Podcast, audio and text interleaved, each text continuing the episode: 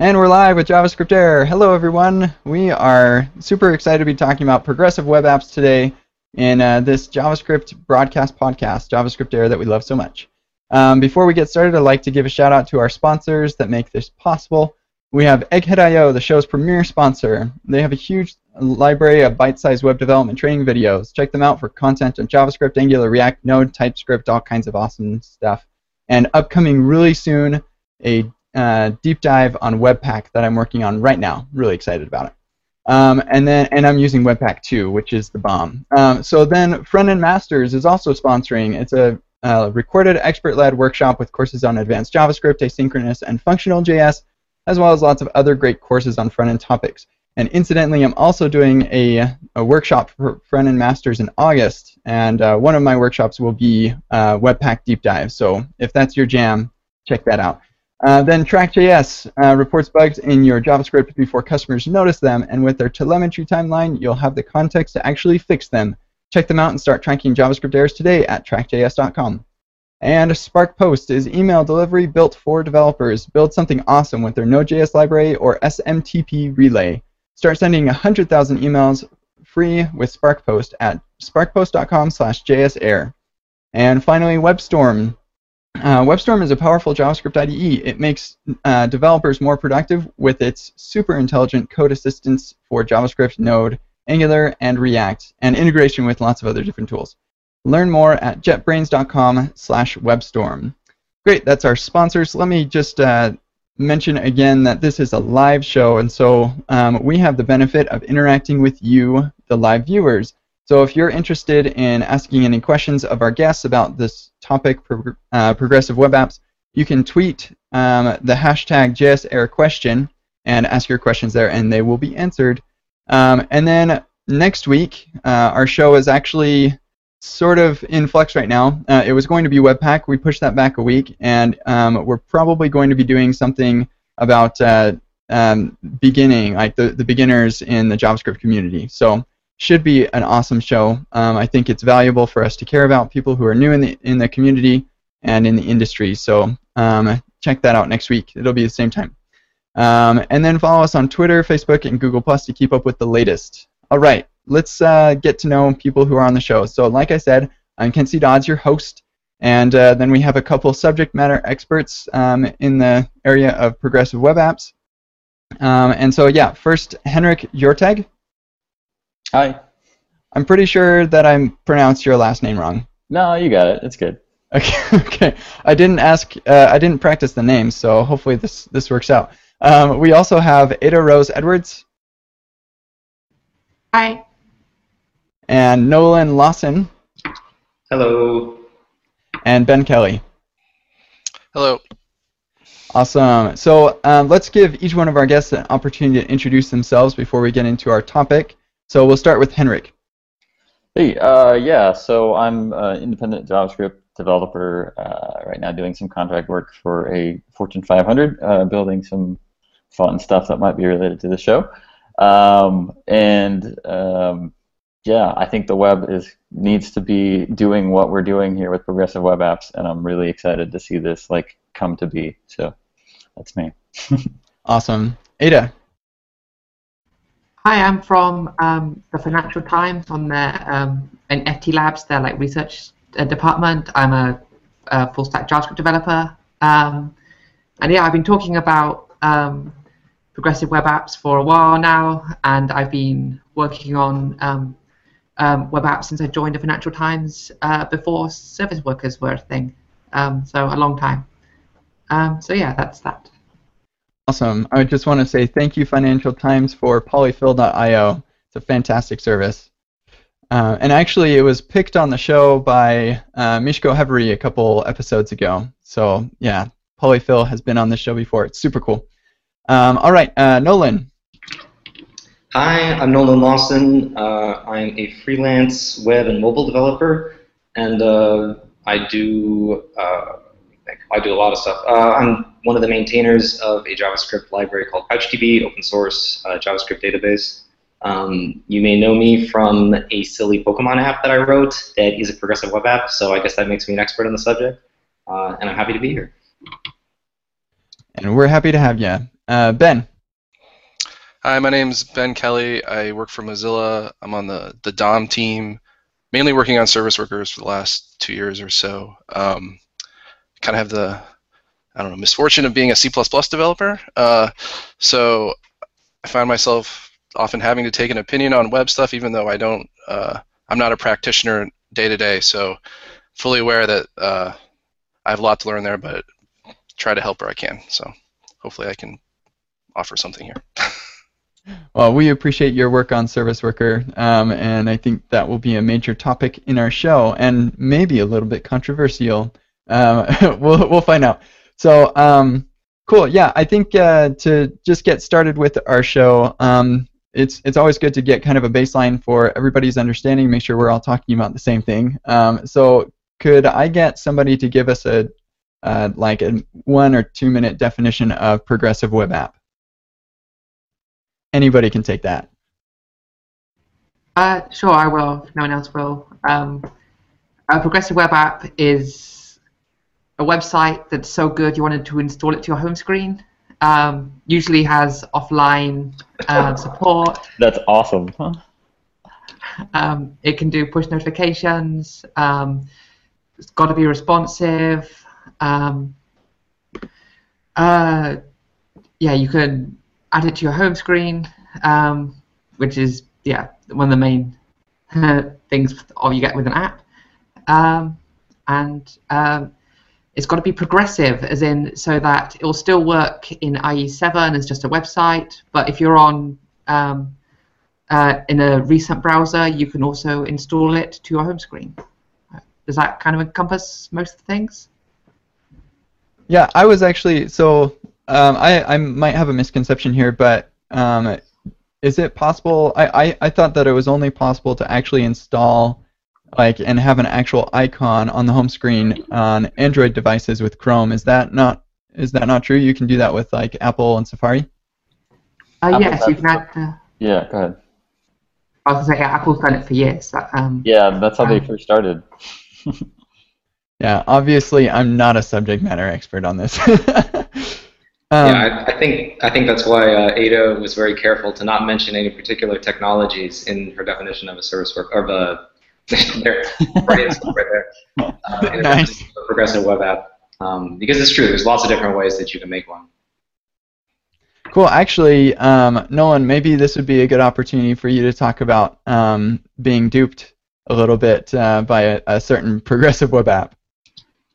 Yeah, I guess I guess I can tell that story now. I might as well. Yeah. So I, I was so excited. You know, I just I just got off the plane. I'm in New York, flew from Seattle, and uh, I was so excited because I was I was excited to come on the show and to talk about my recent experience with a lovely progressive web app that I had uh, from Alaskan Airlines, which uh, allowed me to uh, look up my boarding pass and it worked totally offline. I could save it to my home screen. It had a splash screen. When it launched, it didn't have a URL bar, and I said to myself, "This is a beautiful progressive web app, a perfect." Uh, a shining example of what a progressive web app can, can be used for, right? Like a boarding pass. Like I don't have to take a screenshot of this thing. I don't have to worry that I'm going to lose it when I'm standing in line and fumbling for my phone, right? Um, but it turns out that uh, I opened it up in the Chrome Inspector, uh, the DevTools, and actually it was using uh, application cache or app cache and uh, touch icons and another special tag, mobile web app capable. Is that right? Mhm. Uh, which was uh, a novelty. That was a new one for me. Um, and those technologies have actually been around for several years, so uh, they, they predate the term progressive web app even.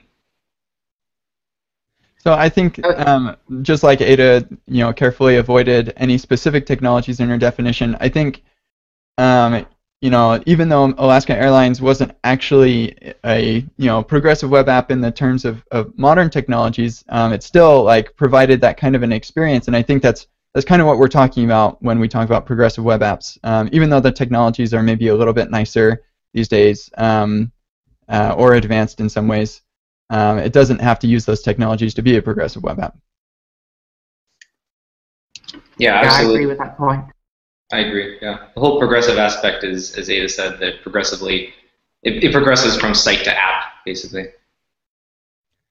Cool. So um, let's let's talk about some of the more like um, modern technologies that are used to accomplish this. Um, so what are uh, or or maybe let's sorry, let's dive a little bit deeper into the definition of progressive web app. What are the minimal things that are required, I guess, uh, for you to consider an application progressive? Well, I can give you kind of what, what the Google Chrome definition of that is, which is that you have an app manifest uh, that you run, which is a JSON format for describing metadata about your application. Uh, you register a service worker, and your site runs on HTTPS. Uh, in addition, uh, from what I understand, they're going to add uh, additional kind of requirements in that it should serve something offline uh, when you, so without network, it should still be rendering something. Um, so that's kind of the the modern definition in terms of that's what will make the add to home screen uh, UI appear. Uh, that's part of the native browser UI for uh, you know in in the browsers that, that fully support progressive web apps. Cool. I would say the the minimum required functionality. Um, uh, again, I'm going to avoid using not uh, for something to be considered a web app.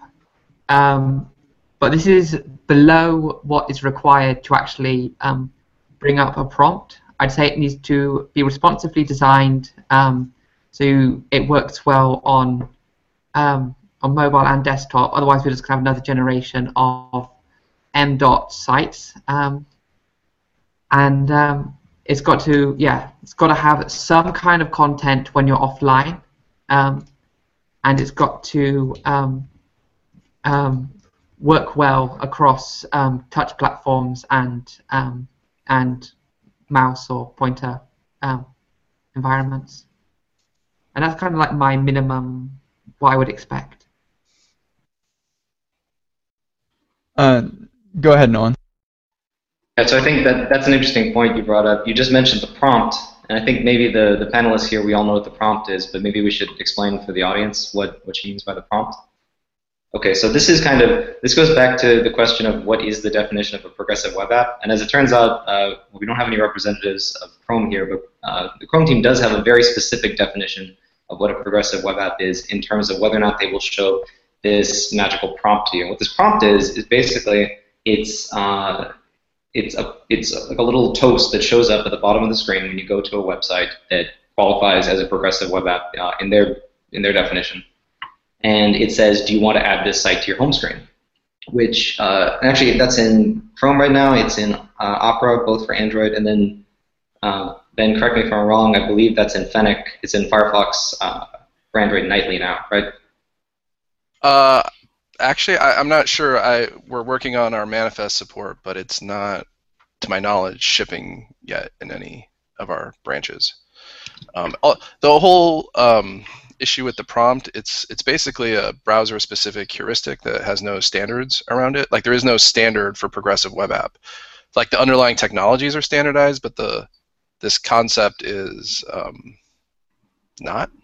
And um, so it, should we standardize this heuristic or not? I guess is an open question. Um, it kind of ties browsers' hands if we do that. But anyway, long answer to a short question. So. No, that's a good answer. Yeah.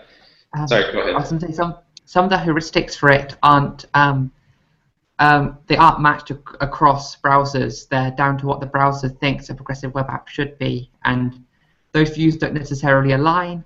But I think that's actually kind of a good thing that progressive web apps themselves aren't a spec. They're just a, a way of building something.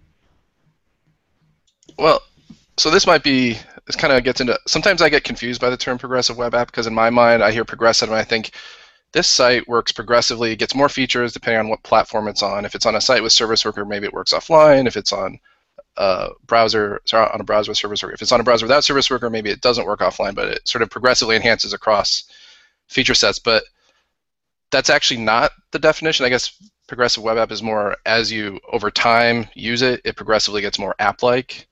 And so there are a, a number of progressive web apps that are sort of, I only work on Chrome. You know, even though, uh, mainly because they haven't been, for various reasons, like if you don't have the exact set of features that are in this definition for the heuristic, and um, internally I'm like, that doesn't feel progressive to me. Um,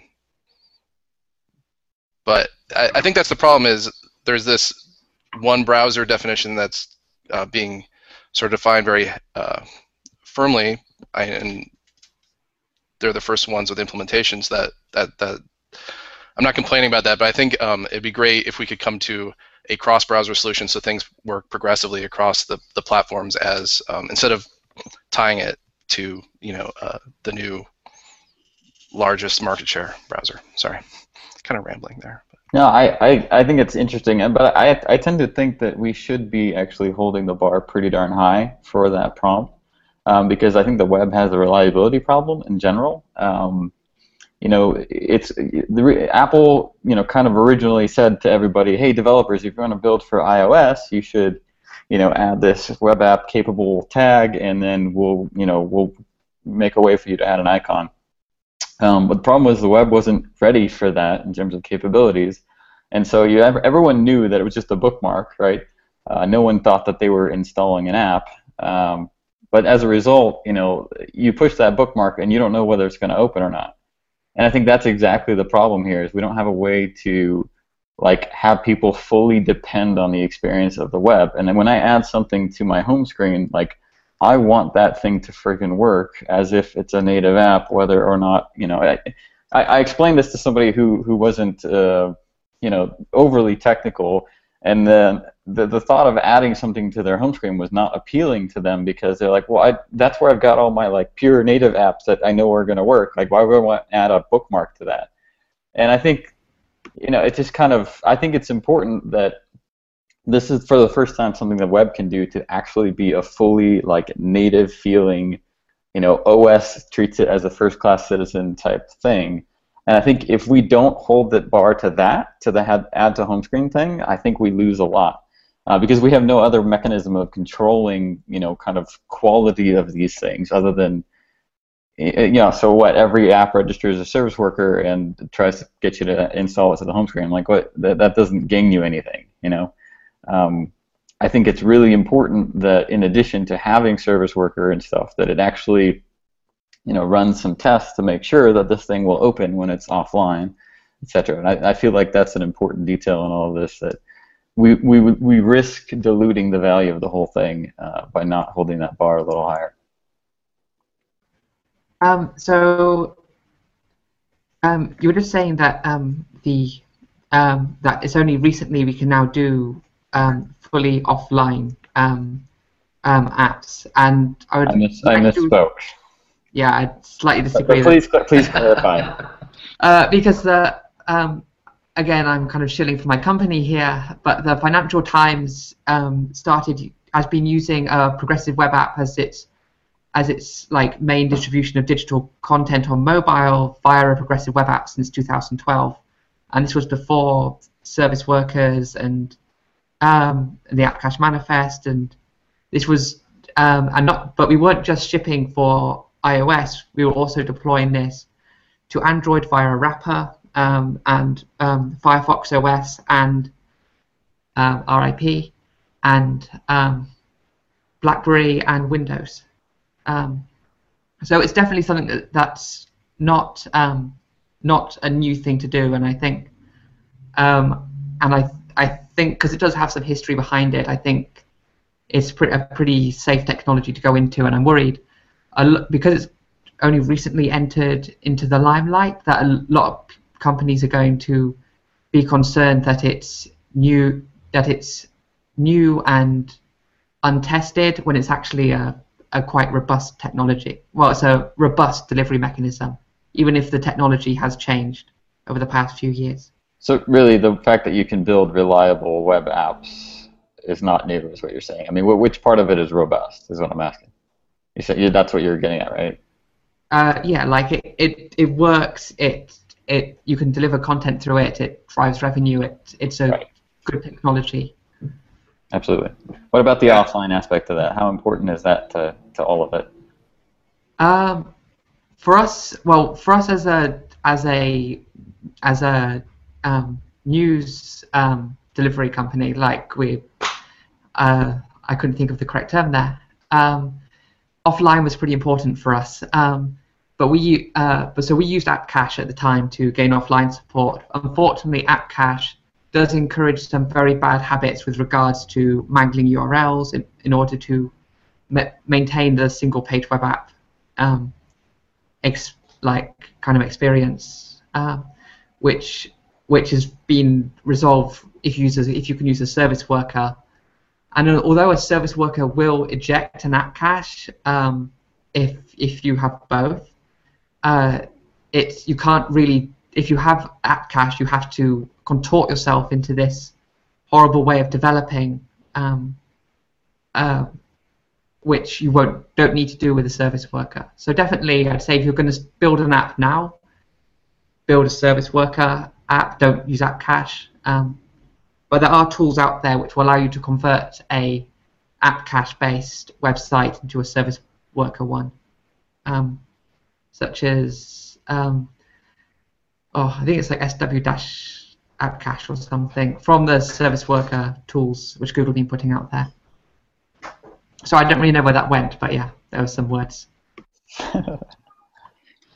yeah. So to, to Ada's point, just to um, let the audience in on uh, some of the details of this stuff. So AppCache has been around since what 2007, 2009 in uh, broad browser support, and basically allows you to define a declarative manifest of uh, all the files that you want to cache, and it just caches them. And it's very coarse and it's very difficult to work with. And there's a famous article uh, from Jake Archibald about this API that I cannot repeat on air because I think it violates the code of conduct, just the title itself.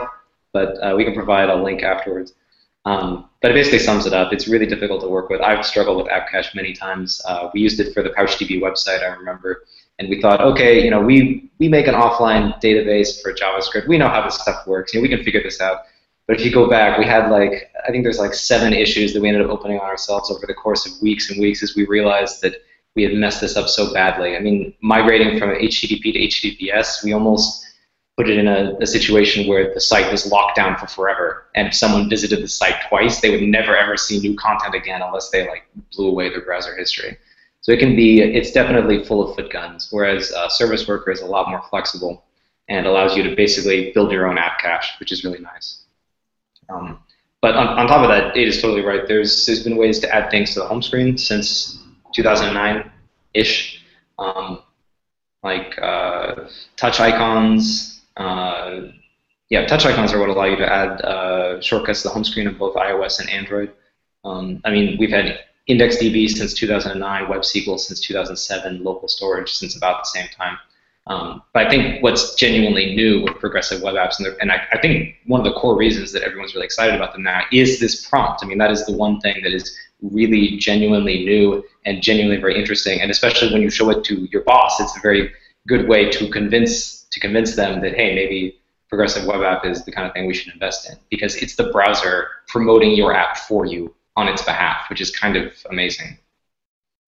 I just wanted to touch on that, uh, the foot gun uh, stuff that you were talking about. I, I actually did put an app into a situation with App Cache where nobody could ever get updates again. Luckily, it was just like a little toy project, but I like, uh, so it, it wasn't that big of a deal. But I, I realized, oh, like you get, really got to be careful with this technology because you can like you know you do something like that to the Financial Times and, and you're in like you're in a big bad situation. We had hacks upon hacks upon hacks to minimize the amount of content that actually touches app cache. Uh, like we had like a tiny bootstrap which just to get us going, and then everything else was pulled out of IndexedDB and local storage. Um, just because, yeah, if you if you broke app cache, we would we would break the FT on our biggest platform. I would also uh, raise that you can, in fact, do the exact same thing with Service Worker. Uh, I have done this in development, uh, fortunately not on uh, on anything of, of significance. Uh, but uh, basically, if you if you're if you push some bad JavaScript that breaks before you register the new Service Worker, uh, you can put yourself in the exact same position because it will keep serving from the old service worker and doesn't know that there's a new one. Uh, and since it's cache first, uh, you're back in that spot. So it is worth uh, at least kind of uh, being aware that you can do this. hey, that, that can actually have benefits. I remember there was a talk from Substack where he he kind of evangelized these things. He called them hyperboot apps. This I idea of an, of an app that can be forever locked down, and so it's like 100% secure because you know the first time you visit this site, that is exactly the same version of the site that it will be forever. So if that's what you want, you can do that. As long as you don't care about, you know, pushing updates ever, I guess it's a good thing. Yeah. Well, one- the nice thing with the service worker, though, is that the browser will check for updates to your service worker JavaScript file, and if it detects a byte difference, it will pull down and update the new service worker. Yes. So but, if you wanted but if you didn't to ever, but if you didn't ever, what my point is, if the JavaScript breaks before it even tries to register the new one, uh, in my experience, that check doesn't happen. It, it should. That's a bug if it doesn't. Okay. All right. I will uh, make sure that that's been fixed then.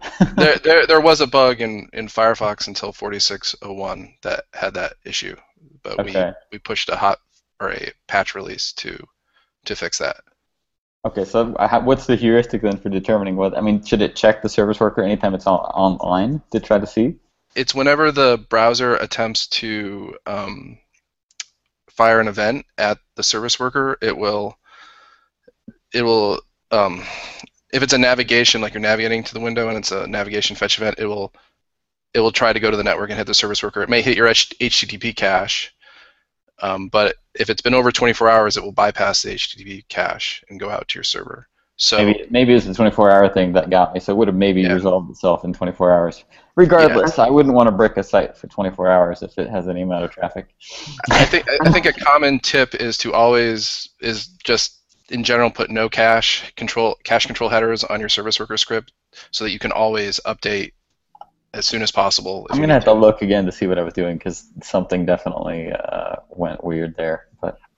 I, I opened a Uh, spec issue like maybe we should just do this if this is our recommendation. Just always just bypass cache, but that currently it's not the spec. I'm sorry, Ada. Uh, so there is actually a very interesting post by Jake Archibald about um, how what you should do with your cache for to make updating easy in um, uh, with service workers. Uh, I will find it and drop a link. Um, I think I can do that somewhere. Um, and um, essentially um, uh, put the hash in the file name um, and do and set some cache headers, which I've forgotten. Um, yeah, it's uh, very good, very useful, uh, worth looking up. I'll go find it. Cool, thanks. Um, so I think um, we're, we're getting a lot of questions on Twitter, so we'll probably only chat for another uh, 10 minutes. But if, if anybody watching live does have questions, keep asking questions on Twitter. I'll, I'll make sure to give us enough time to answer. Um, so I, I wanted to actually ask what what does a progressive web app mean for the desktop? We talk a lot about mobile and that cool toast that pops up, you know, saying, hey, or, or the prompt, would you like to in- install this on your screen? Like, that's not really a thing for desktop, right? There, there's no, you know, like add this to your home screen, right? Or is that coming? uh, that is coming at least to Chrome. There is a add to Shelf, they call it, um, and you can turn that on as a flag right now. Uh, yeah, so it's actually on it. Uh, yeah, it's on Linux too. Um, you can go uh, add to home screen, um, and I was going to share my screen, but then I realized a lot of people can actually see it. Um, but you can go. All right, yeah. Yeah, you Um, can show it, and, and if somebody wants to to see it, who's listening, they can check out. Um, we're at around minute 30, so Yeah. Uh, yeah, so go more tools, add to desktop. Um, it's on Linux, and yeah, it appears in your your bar, and you get uh, you get a web app. It works quite nicely. very cool. Thanks for the quick demo. I, I wish I could say whether or not Firefox is working on that, but I, I'm kind of disconnected from the, the product UX side, so I'm not familiar with our plans there. I think we had something like that in the past, but it was like a different mechanism, so I'm not sure where we stand currently. I'm actually not actually sure what the status is in Chrome either, actually, because I've heard some stuff about it being removed, but it's always been present. And this is a pretty recent version of Chrome um, in, in, my browser, so I'm hoping it's either coming back or um, or maybe it just hasn't been removed yet. But yeah. Uh, last, last I heard from the Chrome team, I may be misspeaking, is that they're working on harmonizing their treatment of progressive web apps and uh, Chrome apps, which I think is kind of the similar story with uh, Firefox and Firefox OS. Like Firefox OS apps, uh, are similar but not exactly the same as progressive web apps, and so they kind of need to be need to be harmonized. But I actually tried, for what it's worth, I tried the Chrome thing behind uh, the thing that's behind a flag. It was really nice. I could type into Spotlight on Mac and actually get op suggestions for a progressive web app. It had its own icon and everything. It was quite neat. Yeah, I think until until this stuff, we didn't really have that much of a standard around how to go about any of this stuff, which is why we had Chrome apps and why we had Firefox OS apps. And I think now it just kind of makes sense to to start unifying all these things under the same set of technologies, and then let the platform kind of pick exactly how to implement that for their users. But to me, like this is now that this is, uh, you know, getting some attention and becoming uh, more and more standardized. I, I think it's inevitable that you know this is the way to do this kind of thing, and then hopefully. Um, everything will support it eventually. So I, I take that uh, you're suggesting we just use the platform, right? Just kidding. That was we could talk about that later. so uh, uh, that had to come in. So I, I do want to get actually a little bit more technical um, before we, we go to our Twitter questions. Um, I because we have Ben here, especially, I'd really like to talk about Service Worker, that technology, um, maybe Ben, you can give us an overview of how that technology works and what role it plays in progressive web apps. Aha, okay. Um, that just reminds me of the uh, there's an infographic, a tall infographic that was going around recently about this. Let me see if I can summarize this. Um, essentially, a service worker is like a web worker. In the past, web workers were associated with a window, a document that opened them. A service worker is unique in that it um, can run without any window open. And this lets us uh, pro provide a way for, to run JavaScript uh, for a variety of different use cases. The main one is um, when a network request happens, uh, you get a fetch event and you can decide to create your own response. You can go to the network, you can go to a um, storage system like the Cache API or IndexedDB and get a result. And um, it really lets you provide your build your own app cache functionality or something completely different. Like on the Guardian, I believe, like they provide a crossword puzzle if you're offline um, instead of going to the site that that you were trying to see. Um, however, it also lets us provide other a place to fire other events where you may not have a window. Like a push event comes in, but the window's not open. In the past, there was no way to run any JavaScript without the window open as a security mechanism. So now we have have a way to do that. Um, and in the future, you know, background sync. Uh, I don't think there's anything spec yet, but you know, some sort of geofencing, geolocation type API. Um, obviously, some security or privacy concerns around that. But that's sort of the, the goal, right? Is provide a background process that can or a thread that can run run JavaScript and allow the the site to build its own logic and functionality that used to be solely the domain of the browser so that we can expose these primitives to sites. Yeah, right now it's limited to those two use cases, right? The push notification support and the uh, Chrome has implemented background sync as well. Those are really the only two offline, or sort of everything's closed events that are going to occur for your service worker, right? Eventually, I would hope you'd be able to do sensors and other things, uh, you know, obviously with user permission, but those are the only two I'm aware of right now. Right. Uh, something which is quite fun for generating content is that with the new uh, Green Canvas API, you can dynamically generate um, the push notification icons, which I think is pretty neat. That's awesome. Wow, for those artists in the room, um, I am not one, but uh, you can use that Canvas API and make some pretty amazing things.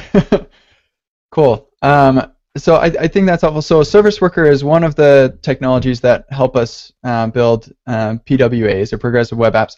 Um, Nolan, I know you wanted to talk about the um, the web app manifest um, as well. That's another critical piece of this. Yeah, sure. I'm happy to quickly go over that. So if you've built Firefox OS apps before, it's going to look uh, very like suspiciously familiar. Uh, basically, it's a JSON file where you define uh, a name for the application you can define a short name as well, so that it has a different name when it's on the home screen versus uh, when it's open. You can define icons in various sizes. Uh, you can define a theme color and a background color for when it shows a splash screen when it starts up, um, because maybe you want to, you know, kind of give the impression of loading a little bit quicker. So kind of, you know, psychologically, it's nice if you already have that uh, whatever background color your app is going to start to show uh, kind of in that splash screen. And then it also lets you define whether you want to launch with or without the URL bar, so whether you kind of want the browser Chrome around it, or whether you, or around the app, or if you wanted to kind of launch in standalone mode. Um, Orientation as well, right? Portrait versus landscape. yes, yes, that's true. And uh, oh, yeah, you can also define a custom uh, start HTML page, which is really nice because then you can say, uh, like you can put like a query parameter in there, and that's how you know that uh, it's starting from standalone mode, starting from the home screen, versus starting at, from the browser. Cool. um, so I, we're, we're really running down on our time, and we, we have lots of questions to ask. So I, I'm just gonna stop us on the web app manifest. It's cool, and you should. It's really easy. Um, so I, I wanted to get into a couple examples, and then I wanted to talk about some use cases um, that like that are really hard to accomplish with the technology we have, and, and maybe you know some some things that are coming that will simplify those use cases a little bit. So first, uh, some examples. I'll just give a quick example. JavaScript dot, uh, JavaScriptAir.com is a progressive web app. Um, it, actually, the service worker I think is broken right now, um, but uh, you you can go to JavaScriptAir.com, turn your phone on airplane mode, and refresh, and you'll still get JavaScriptAir.com. Everything looks great. Um, but uh, if you go to one of the episode pages, I think the CSS is broken or something like that. But uh, so if anybody here wants to help me fix that, that'd be great. It's it's uh, open source. So, but uh, what are some other really cool examples and uh, you uh, like that you've seen of progressive web apps? I think Flipkart. Flipkart was one of the first ones to do a big one. I think um, in terms of like broad audience, uh, they have quite a few customers. They're a very large retailer from India, uh, so they have a very awesome example of a progressive web app. I I feel compelled just to mention. I th- I think what they built was great, and I'm glad to see them back on the web. Just going back to my previous statement, I, I don't think it's useful to have user agent checks though, just because you don't have an exact set of features. I agree. So I, I just I, I want to give them praise, but I don't want people to duplicate the user agent checking. They also, uh, yeah, they're at least now doing iOS as well, which is good, uh, which they weren't doing initially. But yeah, I, I was a little disappointed by that too. Do you want to Yeah. talk about that a little bit? I think there's a little bit of background that we could use there. Uh, they, from what I understand, they used to have a website, then they went to pure native, and they came back to um, the web with this progressive web app. However, it was specifically targeted at a particular version of mobile Chrome. Like even if you open Chrome on a, a tablet, it, it didn't show. Uh, you'd get shunted off to the Play Store. And that's just where I have some cognitive dissonance hearing this is a great progressive web app, but if I open it in Firefox for Android, I get the Play Store without, you know, um, so I know they're working on it. I know they have a business issue, decision to make. I know that they're, I'm not their target customer. Um, it's just I, I would like to see the power of the web, right, is, is, is reach. And so uh, allowing your site to work, even if it's not 100% the ideal feature set you want across um, multiple browsers, I think um, is the best thing. But I think there's studies that show that gives you better conversion than a, a interstitial to a Play Store or any store. Um, and also, I think it's better for the web in general. Yeah, I want to just really quickly echo Ben's concerns because I, I think I also saw Twitter's mobile site, which is a great mobile site, but I believe they kind of made the same choice, if I recall. I think they, they finally went back on and you can actually access mobile.twitter.com from Firefox now. But for a time, they were doing user agent checking. That yes, and and uh, there there was like they had a they actually had a specific issue with their um, HTTP2 server that um, our HTTP2 server stack or sorry client stack interacted poorly with their server. That was fixed. So it was a temporary situation, and um, it was more that you know it was completely broken for something that they were working to fix. Um, I, I understand that sort of thing, but it's it's been Flipkart. I think we the CSS would work just fine in Firefox. You know, I think Yeah. I, I think I think you know to some degree though like I'm fairly tolerant of that when they first launch you know I mean I understand they have uh, they I, I, you know as long as they iterate towards that like I, I feel like it's kind of okay um, because it was better than what they had, which was nothing, you know, like full on door slam. Um, so I guess I can give them, I don't know, I give them a little bit of, of grace and leeway there in that I don't, I don't, you know, giving it, giving it a little bit of time, uh, knowing what it's like to work in these large corporations, sometimes getting approval from various, uh, you know, organizations and getting it through QA or whatever might be might be challenging. They might have to make some cuts to kind of get it to go. Yeah, and I think in terms of health of the web too, to add on to that, like one of the progressive aspects of building uh, progressive web apps, I think, like I, I hear a lot from people when I mention this. Oh, but does it work in Edge? Oh, but does it work in iOS? And that's kind of that's kind of the point is that it doesn't work in those things because the idea is you build this this app that gracefully falls back to just a normal website, a perfectly fine website, and then you give those other browsers who have not implemented it yet, you give them incentive, right, to match that experience that people can get on other browsers. Like if you just do a user agent check and you only give that experience to Chrome, then what motivation do the Edge team or uh, or WebKit team have to actually work on it? Like, no, you're, you're absolutely right. For the overall future health of the web, this is like one of those good web citizenship things we should be doing. I believe. Absolutely. Yeah, I, I definitely Yeah, think though, point. like you, you should still give users uh, an awesome experience. Like you know that I, I think that goes without saying, but I said it anyway.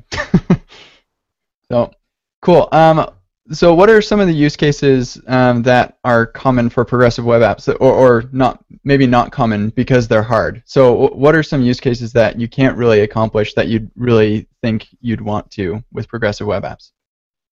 So the one one of the main ones that I'm aware of actually is podcast player. Uh, ironically, being on a podcast, in that um, traditionally podcast players, you know, the media tends to be on some CDN in order to reduce, um, you know, bandwidth costs.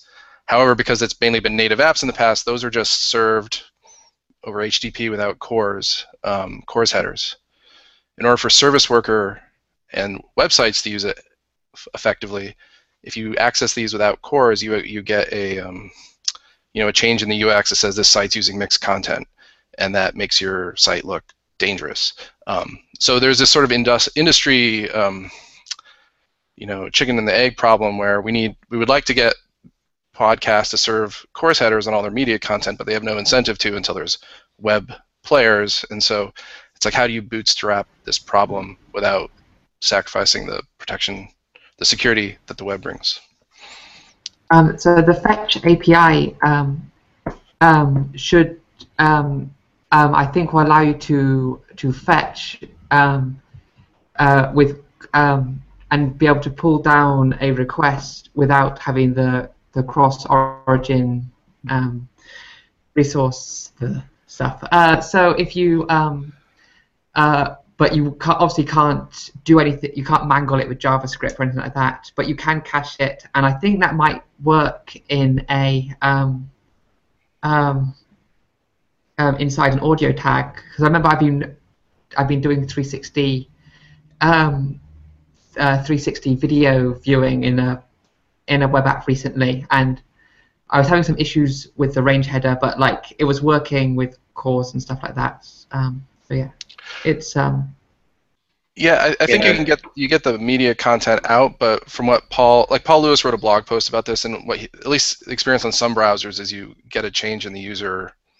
like you know there's like a lock icon that says this is secure, or you get something that says this is mixed content, you know, warning, um, and because because you have a when you're using a service worker, you're on a HTTPS site, um, and you're going to a no core site. I think some browsers basically make a warning out of that.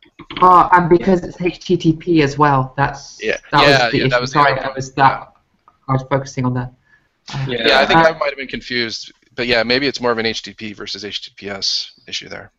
Yeah, you can you can put it in an audio tag. That's fine, but you couldn't do something like say save it to IndexedDB, uh, which is unfortunate because that's kind of one of the like fundamental things you'd want to do with a podcast app is be able to download your podcasts and then play them offline. If you can't do that, it's kind of like what's the Uh, you can you can you can put them in the cache API. I've You- done that with images and stuff that are not uh, HTTPS. so. You can put them in the cache API, but because they're opaque responses, you have no idea if they're actually there or not. You could have just cached a 501, which is suboptimal. I mean, uh, site thinks it's there, but try to listen to it and nothing happens. Yeah, that it seems seems like this is uh, the, like there's opportunity for improvement um, on on this particular use case of the podcast, which makes me sad because I'd love to have my podcast just be like full on web app, but you know what do you do? Uh, is there anything else that uh, the current tools? Oh, sorry, Ada, did you have something else? Yeah, I was going to say there's one more use case which I've seen, or two more use cases which I've seen uh, brought up when I'm speaking to people at conferences about why they're not building a progressive web app. One is payments. Uh, they want to do payments through native, but um, for various reasons, and I think hopefully that should be sorted soon with the web payments API. Um, and the other thing I've seen mentioned is um, is not as granular control over the camera for people wanting to do camera apps. Um, so yeah, and that one there's uh, any no APIs coming for that yet. Uh, so yeah, there were just a couple. Yeah, so the web has a little ways to go yet, I think, um, to like be able to compete fully with uh, with native experiences on, on many use cases.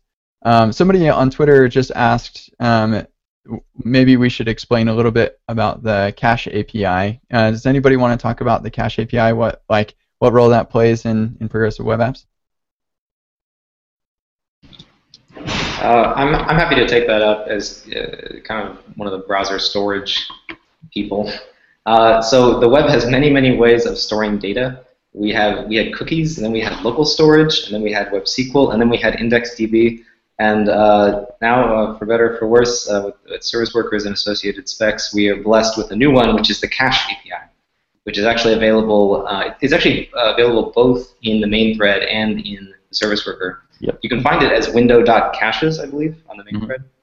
Um, but basically, it's it no, it, it, I, I, joke, but it's actually really nice because it's optimized for caching requests. So it integrates really nicely with the Fetch API. Like it's kind of part of that whole like family of standards uh, that Ben can talk about.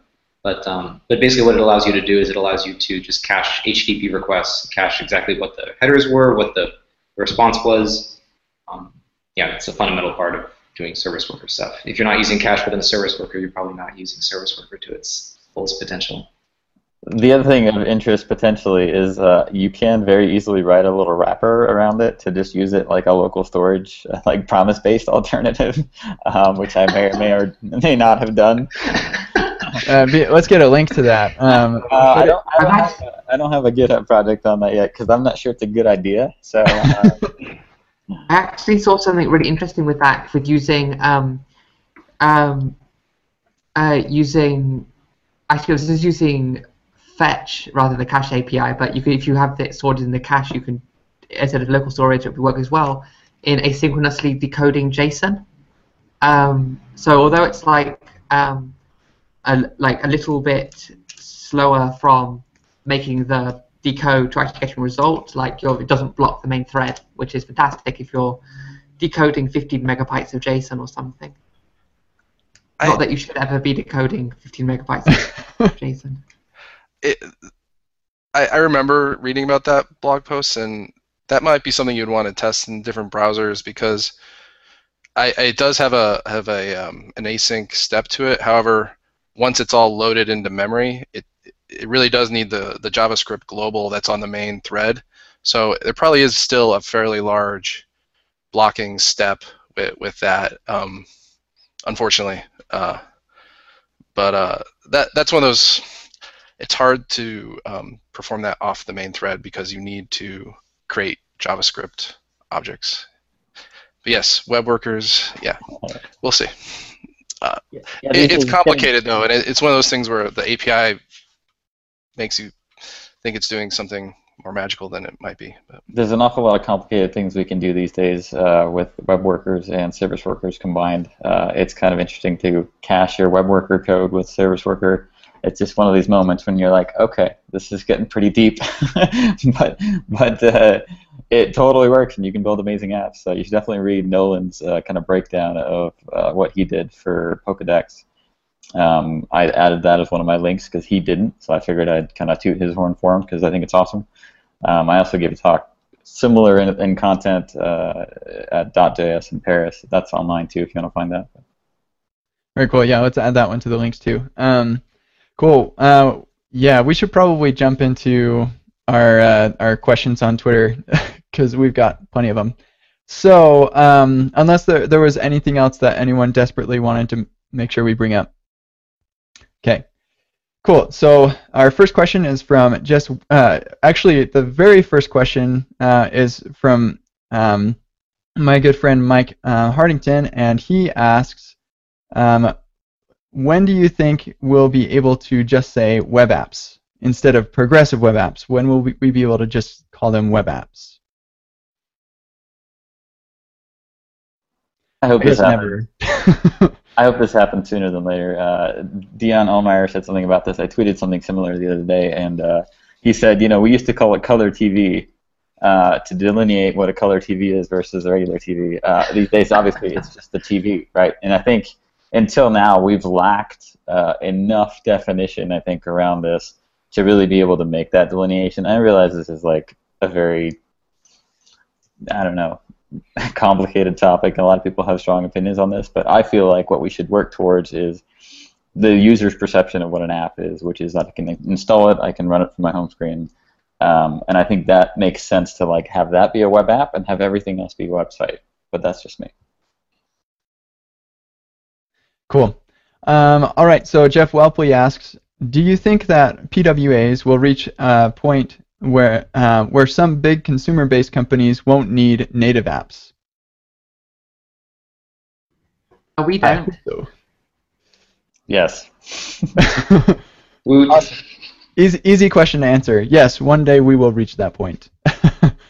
uh, cool. Jeff Whelpley also asks, um, here, here comes the use the platform reference. So what was the big deal with the post Google I.O. discussion about use the platform?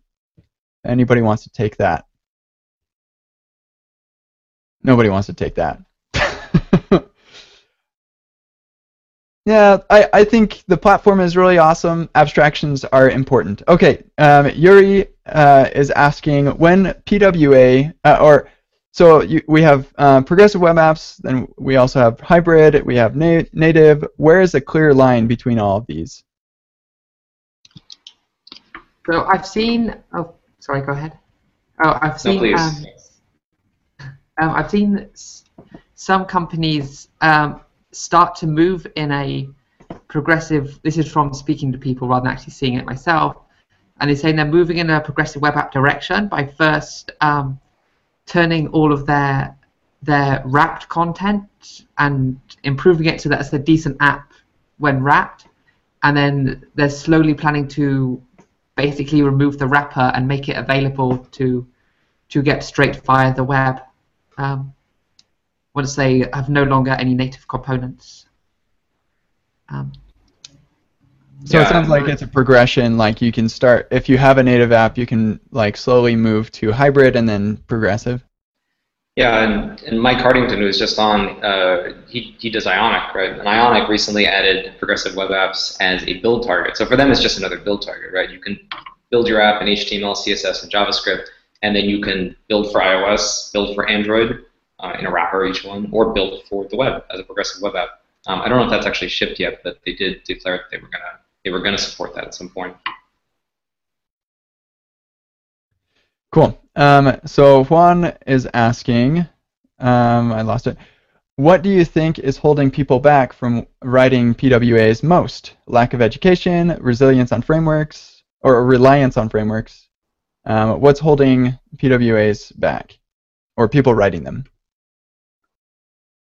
The lack Uh, of a bunch of big shift examples. Like I've been asking around here, um, and so for some people it is features such as um, web payments not being widely supported. Um, some people it's um, they want to get the offline support on iOS without relying on app cache. Um, um, and for some people it's just momentum.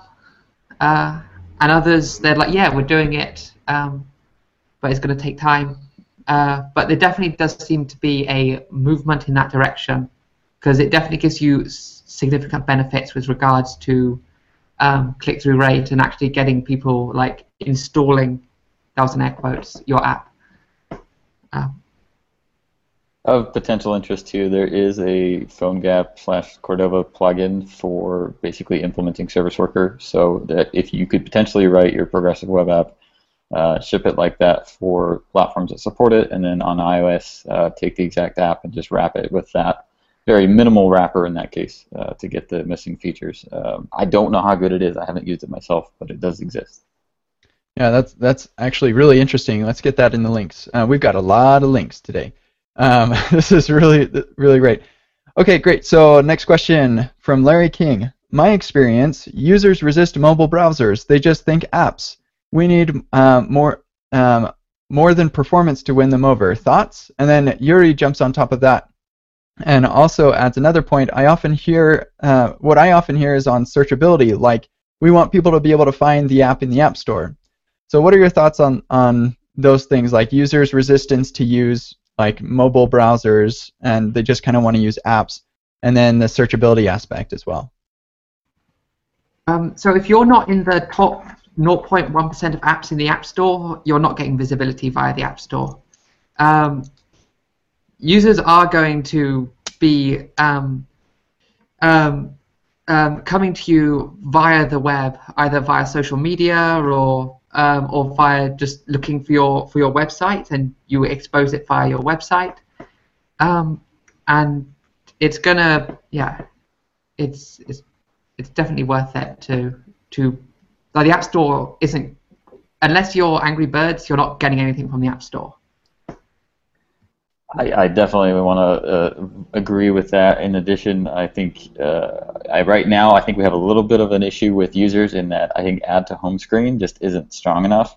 Um, I've heard people react to that saying, "Why would I want to do that?" As I mentioned before, I think we need the verbiage to change to install this app uh, because that's how users perceive these things. I understand there's political challenges with that, uh, with platforms that may not want that language. But I'm of the opinion until we get that point, uh, we're not going to get quite the traction that we want out of this because it's just too weak. I I'd love to see like uh, web search engines though, like maybe add a flag or something that says this conformed. This this site happens to have a manifest. You know, like something that says this is an appy link, and if you click here, it, it's something that you can install, um, and maybe allow people to search for those. Um, on the other hand, I hear a lot of people saying that they want a curated list. However, we have URLs. Anyone can make a curated list. I think I think that's sort of the power of the web, is now that they're addressable through a URL. Um, we don't have to necessarily have a store as the gatekeeper. But I remember there was uh, I can't remember who it was, but someone mentioned earlier that perhaps the browser's heuristics should um, determine whether should determine whether the app actually gives you content whilst it is offline.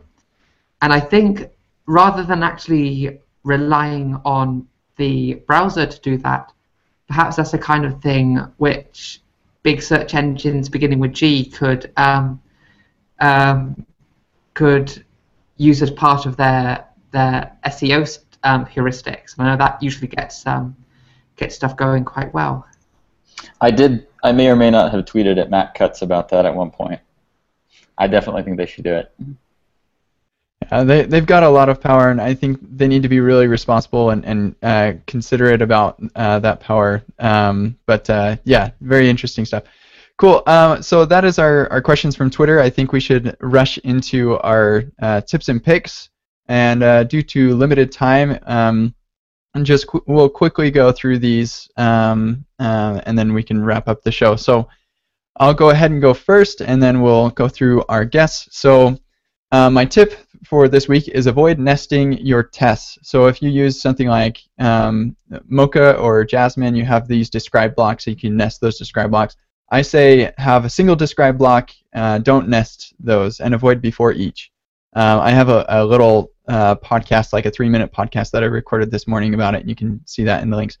Um, for my pick, I was asked to pick this, and it looks really interesting. Uh, Vaadin, I'm not sure if that's how you pronounce it, but Vaadin Progressive Web App Competition. Looks really interesting. Uh, you build a, a, progressive web app and you, you, win stuff, and it's fun. So check that out. Um, Nolan Lawson, why don't you go next?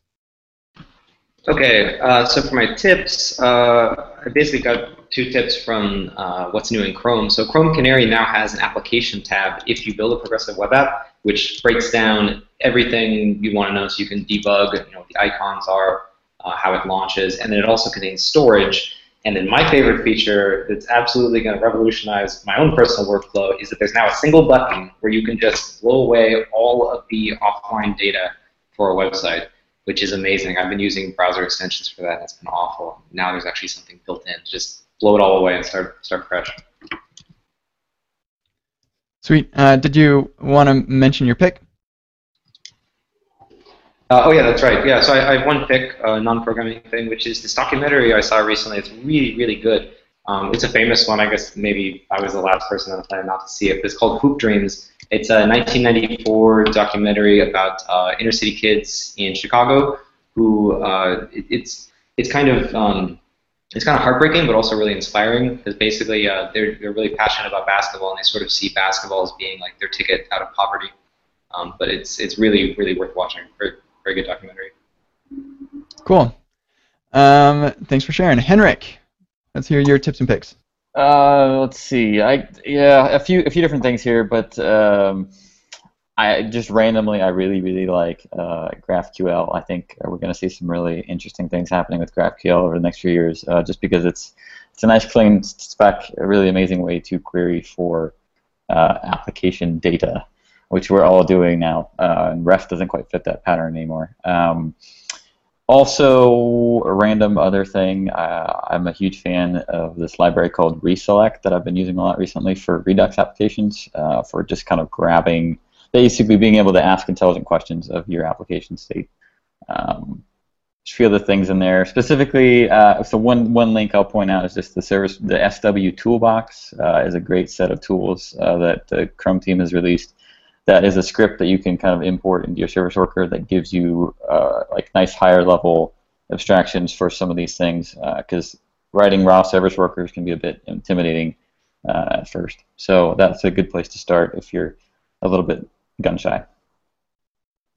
I know that my service worker for JavaScriptAir.com is copy paste. but that said, I mean, I think it is worth learning and kind of battling through it. But uh, there's a lot of power in that in that toolbox. Very cool. Yeah, I, I should probably give a shout out um, to Jake Archibald. I copied his um, example, so and it, it works most of the time. so I did too. nice, cool. Yeah, I think abstractions are valuable, and uh, it'd be really nice to get a good one uh, for uh, like common use cases for service workers. Related to Webpack, also real quick method that's out there. Using build tools like Webpack that are aware of all your assets are really useful for generating service workers. Sweet. Yeah, and actually, um, just random other thing that has the word worker in it. Uh, Webpack actually can, I think they have a, a deploy or a uh, packager for web worker. So you, like your target can be web worker, which is kind of like what? So okay, cool. Uh, um, yeah, uh, Ben, we'll have you go next. Uh, sure. I think the main tip I would I have is that um, I'd really, when you're writing a service worker, I'd really focus on if you're doing any asynchronous work outside of like your respond with, and make sure it's in a wait until. I see lots of code examples on the web, um, in guides and articles and in people's applications where they are not doing a wait until, and the browser can just kill your your worker while you're doing that. Um, in testing, you often won't see that happen because, for example, on Chrome, when you have the DevTools open, it will not kill your worker it keeps it open so it can debug it. So it, this is a thing where like it can work perfectly in in your development and then die in the in the world in like a Heisenbug sort of situation. So I would like if you're I, I would double check your service workers about that. Um, and then uh, I was thinking about I'm not very good at picking things, but I was thinking about this. I, I do think there's a really cool progressive web app um, called SoundSlice. I, I, really think it's a great um, site that uses uh, like web audio, Canvas. I think the the music notation is Canvas, but it'll show you the web note, like the music notation, and play it for you live. And it, it um, I, I believe it works offline. They have a service. It's made by Adrian Holovaty, the Django guy.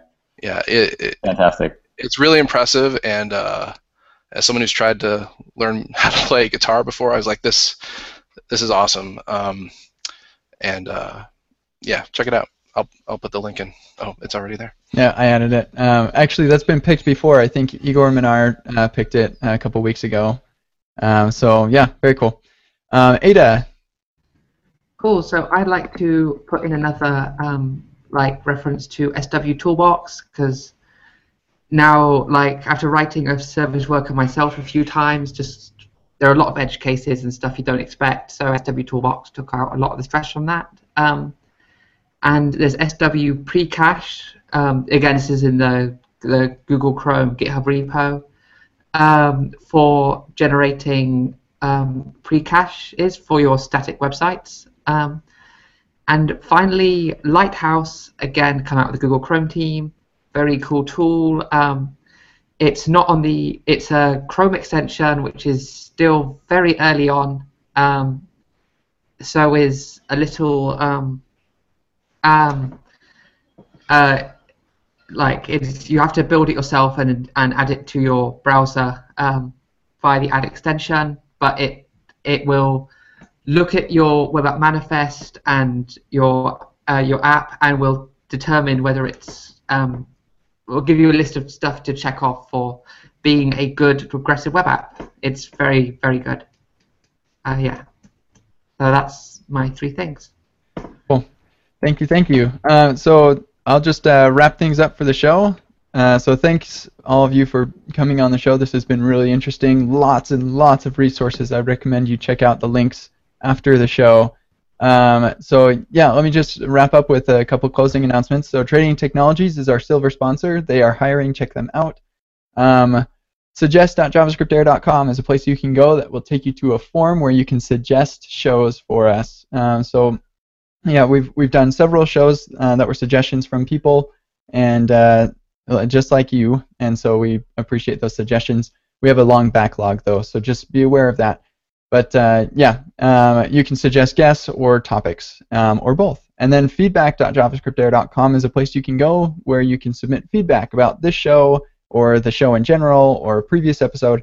Um, we really value value your feedback. And then jsair.io slash email will take you to our newsletter where you can see previous uh, weekly newsletters as well as um, sign up for the newsletter to get an email in your inbox the day after after the show every week uh, that gives highlights from the show and, and the links and tips and picks and stuff.